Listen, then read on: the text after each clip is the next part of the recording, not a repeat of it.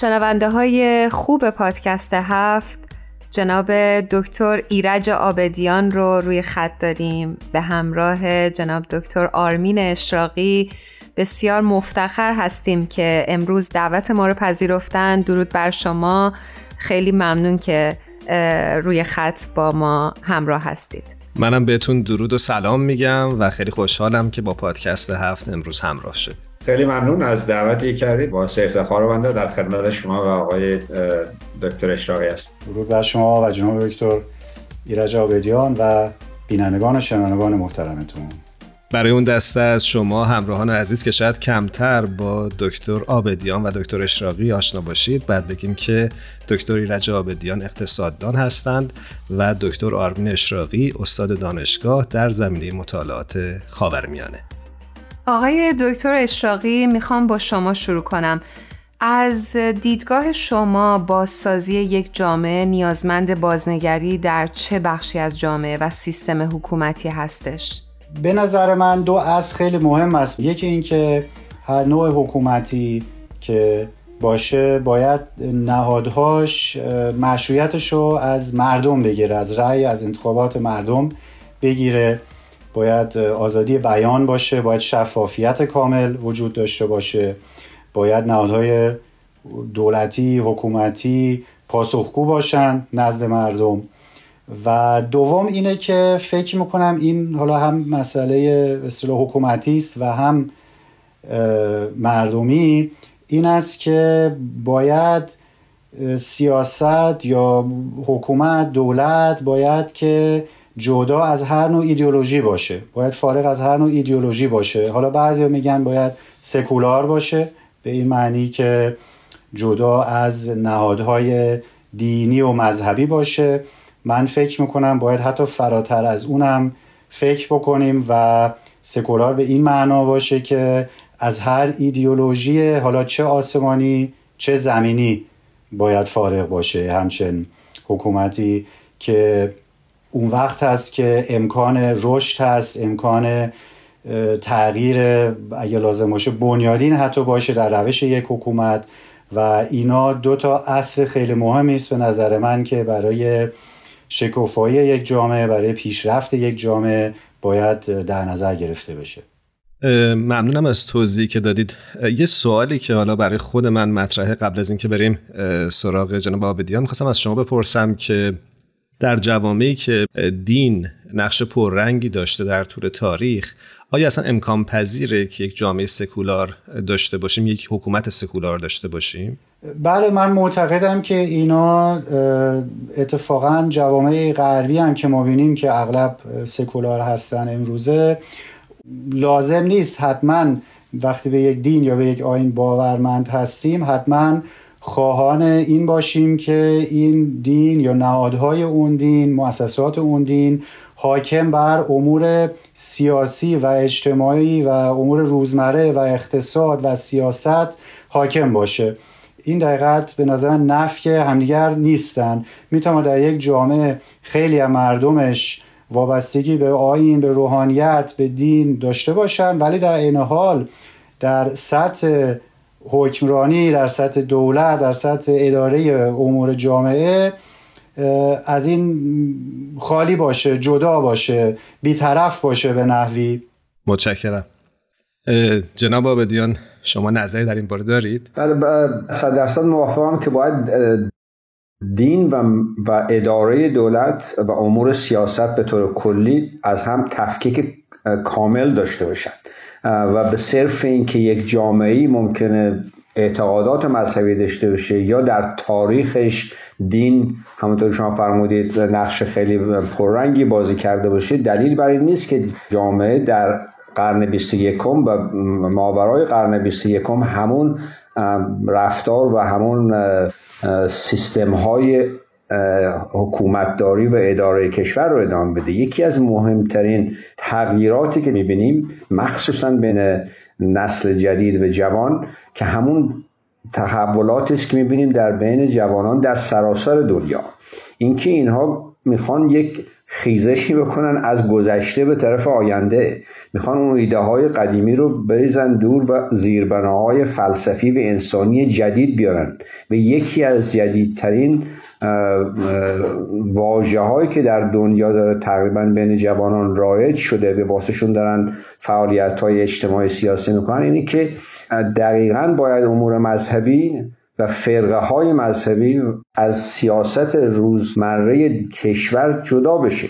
و این تفکیک خیلی مهمه واسه اینکه نقش دین رو می‌بره تو اون جایی که دین باید باشه و نقش سیاست و اداره دولت رو می‌ذاره اون جایی که امور اداره دولت کشورداری باید بشه. به محض اینکه اینا قاطی شد هر دوشون ضعیف میشن. هر دوشون کارهای اشتباه می‌کنن به رفاه اجتماعی صدمه زیاد می‌بینه. هم در غرب هم در شرق دیدیم که دین یه نوع ایدولوژیه فرقه های مذهبی ایدولوژی های خودشون دارن. به محض اینکه ایدئولوژی می‌خواد خودشو با سیاست و دولتداری و کشورداری قاطی کنه اشتباه های عجیب پیش میاد. در شرق دیدیم در غرب دیدیم در خاورمیانه دیدیم. بنابراین این یک روح جدیدی است در عالم انسانی که خیلی خیلی باید جدش گرفت. خیلی از کنشگران دینی امروز هستن که معتقدن اتفاقا کرامت دین در جوامع سکولار بیشتر حفظ میشه تا در جوامع به حکومت دینی یا حکومت الهی.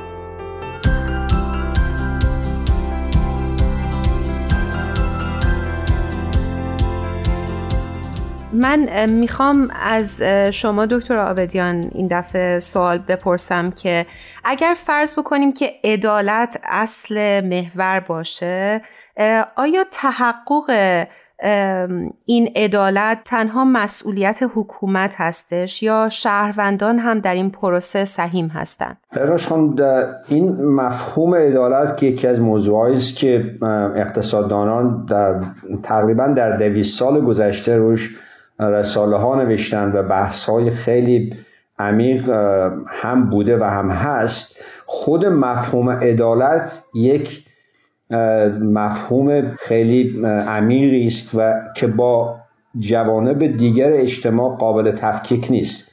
عدالت قاعدتا تو بعضی از جوامع و بعضی از بحثا خارج از اقتصاد یه چیز حقوقیه.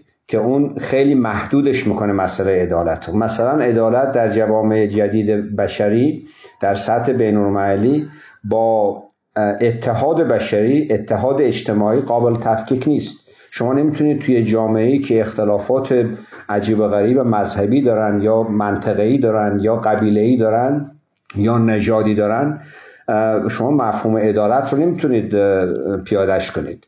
بنابراین عدالت با رفاه اجتماعی با اتحاد اجتماعی غیر قابل تفکیکه و این پویایی این, این مفهوم عدالت باعث این شده که اقتصاددانان این روزها و جامعه شناسان صحبت از انواع مختلف عدالت می‌کنن. عدالت در جامعه اگر عملی نباشه تداوم رفاه اجتماعی غیر ممکنه در عین حال تداوم و عمق عدالت اجتماعی و رفاه اجتماعی منوط به اینه که در جامعه یک فرهنگ اتحاد و احترام به بشریت وجود داشته باشه. این به صورت روزمره هم از نظر تئوری هم از نظر فلسفی هم از نظر عملی جوانان این روزا دادخواه عدالتن ولی دادخواه اتحاد هم هستند و اون مفهوم های فلسفی و واجه هایی که استفاده می‌کنن اون واجه هایی نیست که نسل ما و پدران ما استفاده می‌کردن.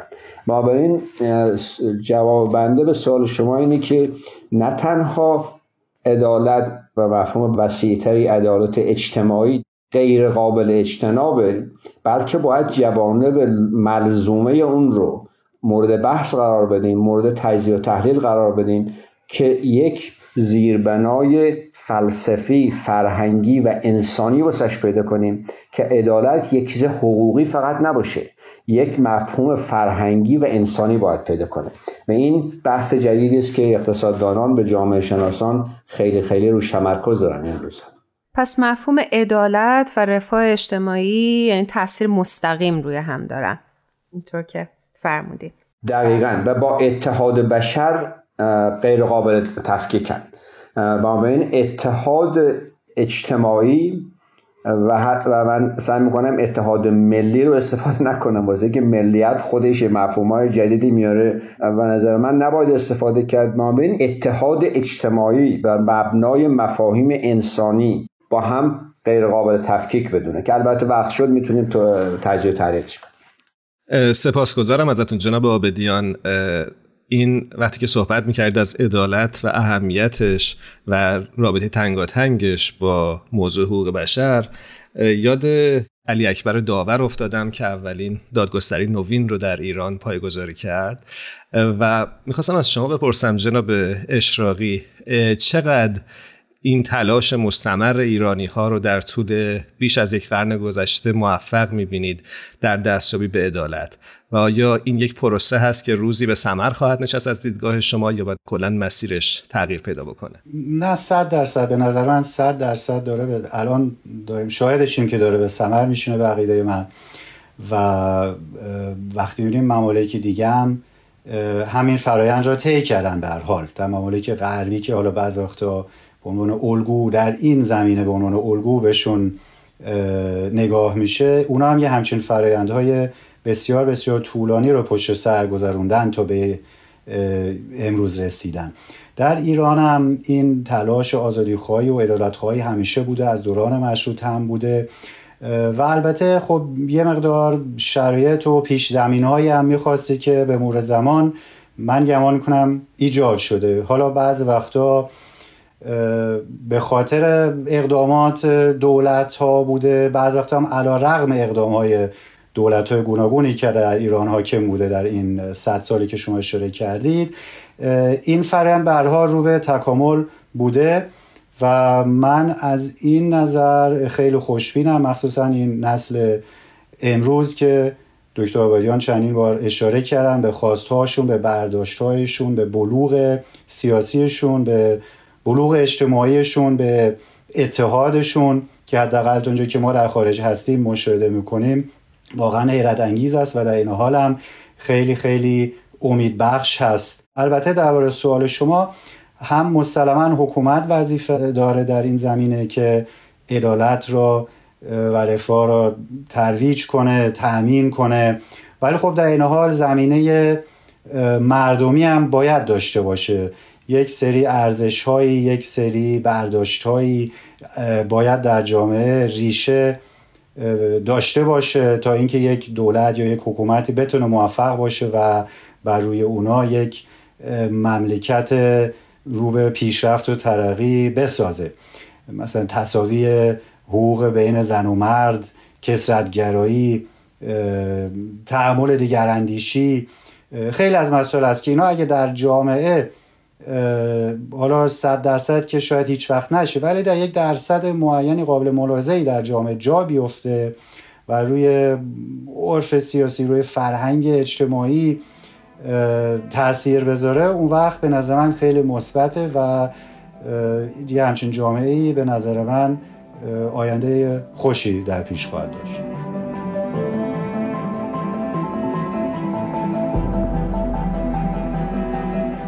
نکته رو جناب آبدیان در صحبتاتون اشاره کردید. اونم موضوع حقوق بشر بود و اون که شاید اصل محوری برای رسیدن به عدالت احترام به حقوق بشر باشه. یه مسئله که در ایران می‌بینم و در جوامع مثل ایران خیلی مطرح میشه اینه که حقوق بشر یک مفهوم غربیه و جامعه ما جامعه متفاوتیه و بعد حقوق بشر در ایران باز تعریف بشه. شما با چنین ایده موافق هستید یا نه؟ فکر می‌کنید حقوق بشر یک مفهوم جهان شموله بالا ایمان جان اگر ارق ملی من به حساب به جوش بیاد میگم که اولین کسی که صحبت حقوق بشر کرد کوروش بود لایحه کوروش. کوروش غربی نیست که این غربی ها حقوق بشر رو از کوروش دزدیدن. یه توضیحاتی هم واسه و این این صحبت غربی و شرقی کردن خود این البته با احترام عرض می‌کنم خود این یک بحث قدیمیه. دیگه بچه های چین و بچه های مکزیک و بچه هایی که مثلا من جوانان البته بچه هم جوانان نسل جدید تو آفریقای جنوبی اینجا صحبت می‌کنیم صحبت از شرقی و غربی وقتی میاد به به اصول انسانی می‌رسه اصلا یه چیز خیلی عجیب غریبیه واسه این پیرمردا و پیرزنایی که ایده های چه می‌دونم قدیمی دارن هنوز دارن اون تبل شرقی و غربی می‌زنن. نسل جوون ماورای این افکار داره فکر می‌کنه. جهانی فکر می‌کنه. بله جهانی و انسانی فکر می‌کنه. حتی خیلی هاشون ملی هم صحبت نمی‌کنن نژادی هم صحبت نمی‌کنن انسانی صحبت می‌کنن. اون بحثی که قبلا داشتیم راجع به عدالت و تفکیک مذهب از سیاست شما نمی‌تونید عدالت اجتماعی داشته باشید اگر سیاست و مذهب با هم تفکیک نشن. اگه به هم ادغام بشن به محض اینکه شما این دوتا رو قاطی کردید اونایی که مذهبی هستن یه مقدار ارجحیت می‌خوان. به محض اینکه یک گروهی به حساب از اصولی می‌خوان ارجحیت داشته باشن عدالت اجتماعی از خدشه می‌گیره. از اونجا باریزیش شروع میشه. بنابراین این مفاهیمی که الان ما استفاده می‌کنیم واجه هایی که استفاده می‌کنیم واقعا باید بر اساس یک فلسفه جدید فکرهای جدید و زیربناهای اجتماعی جدیدی باشه که با ساخت بین و بشری امروزه باید با هم یک هماهنگی داشته باشن. خیلی از این بحث که امروز در این متخصصین می‌کنن این افکار قدیمیه. بنابراین مسئله به حساب افکاری که توی ایران هست یا حقوق بشری که باید واسه ایران تعریف بشه ببین جوانان ایران امروز چی میگن؟ اصلا صحبت از زن زندگی آزادی. درسته؟ این ربطی به ملیت نداره. این ربطی به این میگه بشر انسانیت. انسانه. همه تو آفریقای جنوبی هم که بنده زندگی می‌کنم زن زندگی آزادی همه واسش کف می‌زنن. ربطی نداره. شما مکزیک هم که برید همین ژاپن هم که برید همین روسیه هم که برید همین چین هم همین. بنابراین من پیشنهادم اینه که ما باید هم واژه های جدید باید استفاده کنیم هم زیربناهایی استفاده کنیم که با فرهنگ انسانی و انسانیت وجودی هر جامعه تطبیق داشته باشه. و اگه اونطوری فکر کنیم می‌بینیم که حقوق بشر تو ایران همونقدر مفهوم داره که حقوق بشر توی گواتمالا یا توی مصر. دقیقا.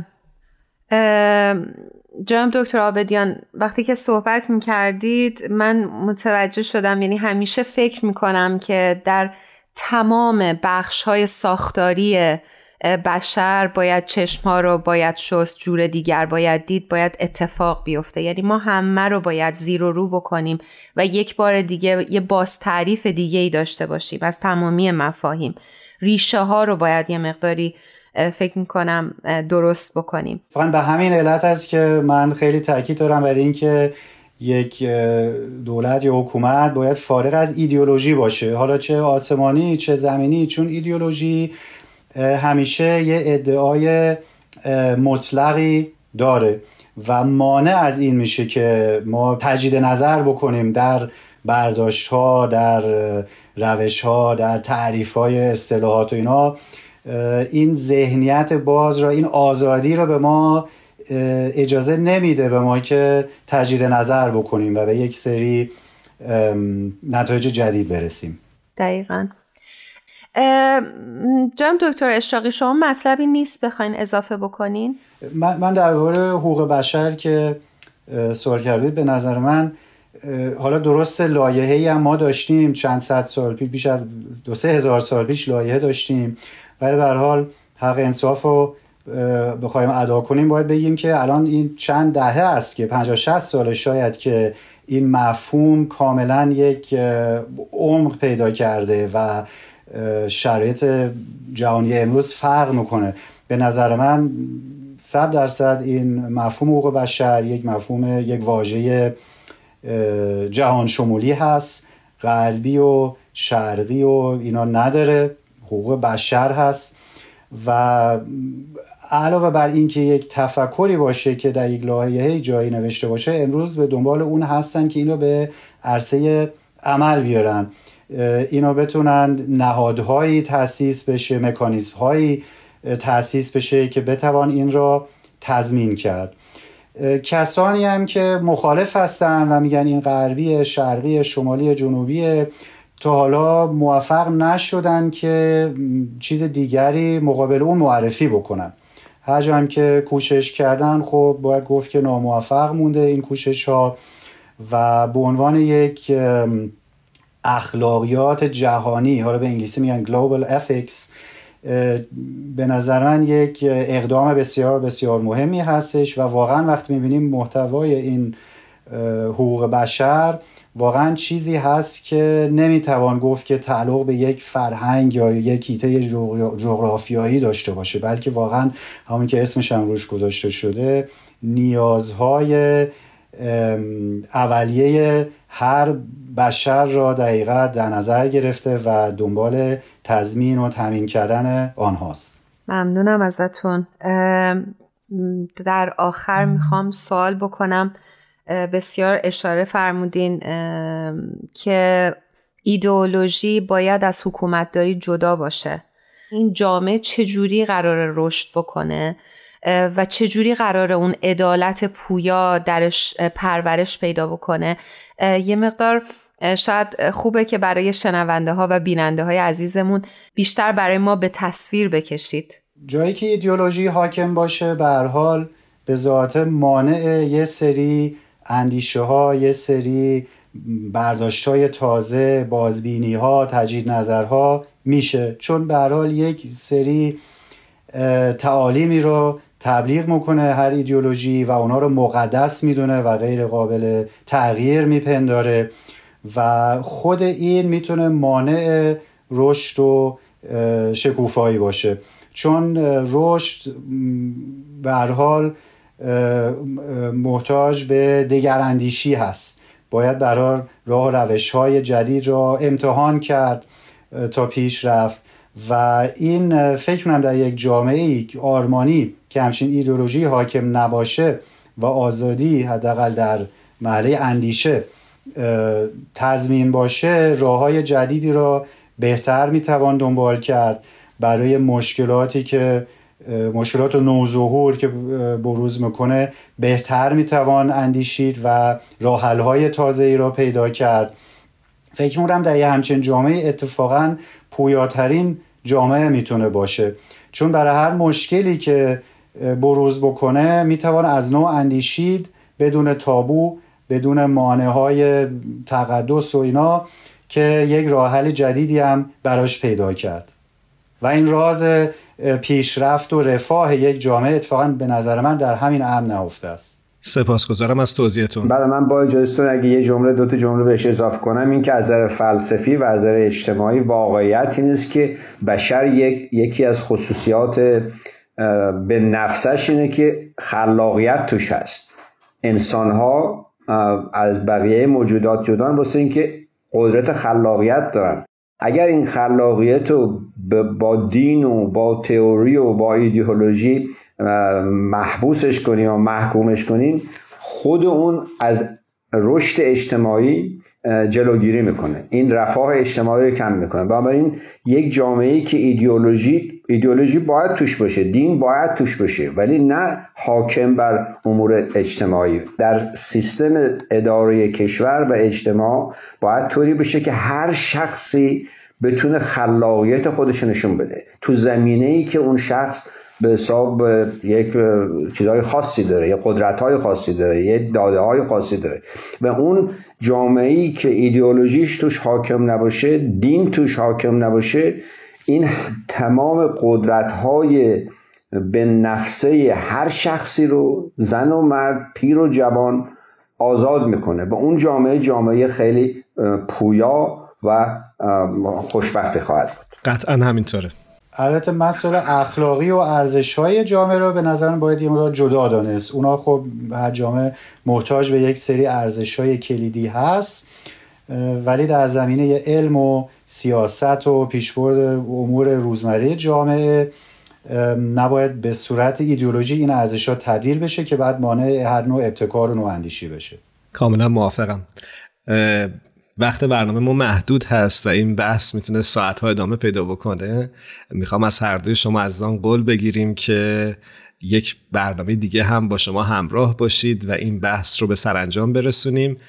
و بتونیم که تلاش بیش از یک قرن ایرانی ها در راه دستیابی به عدالت رو با هم یک بررسی و مروری داشته باشیم.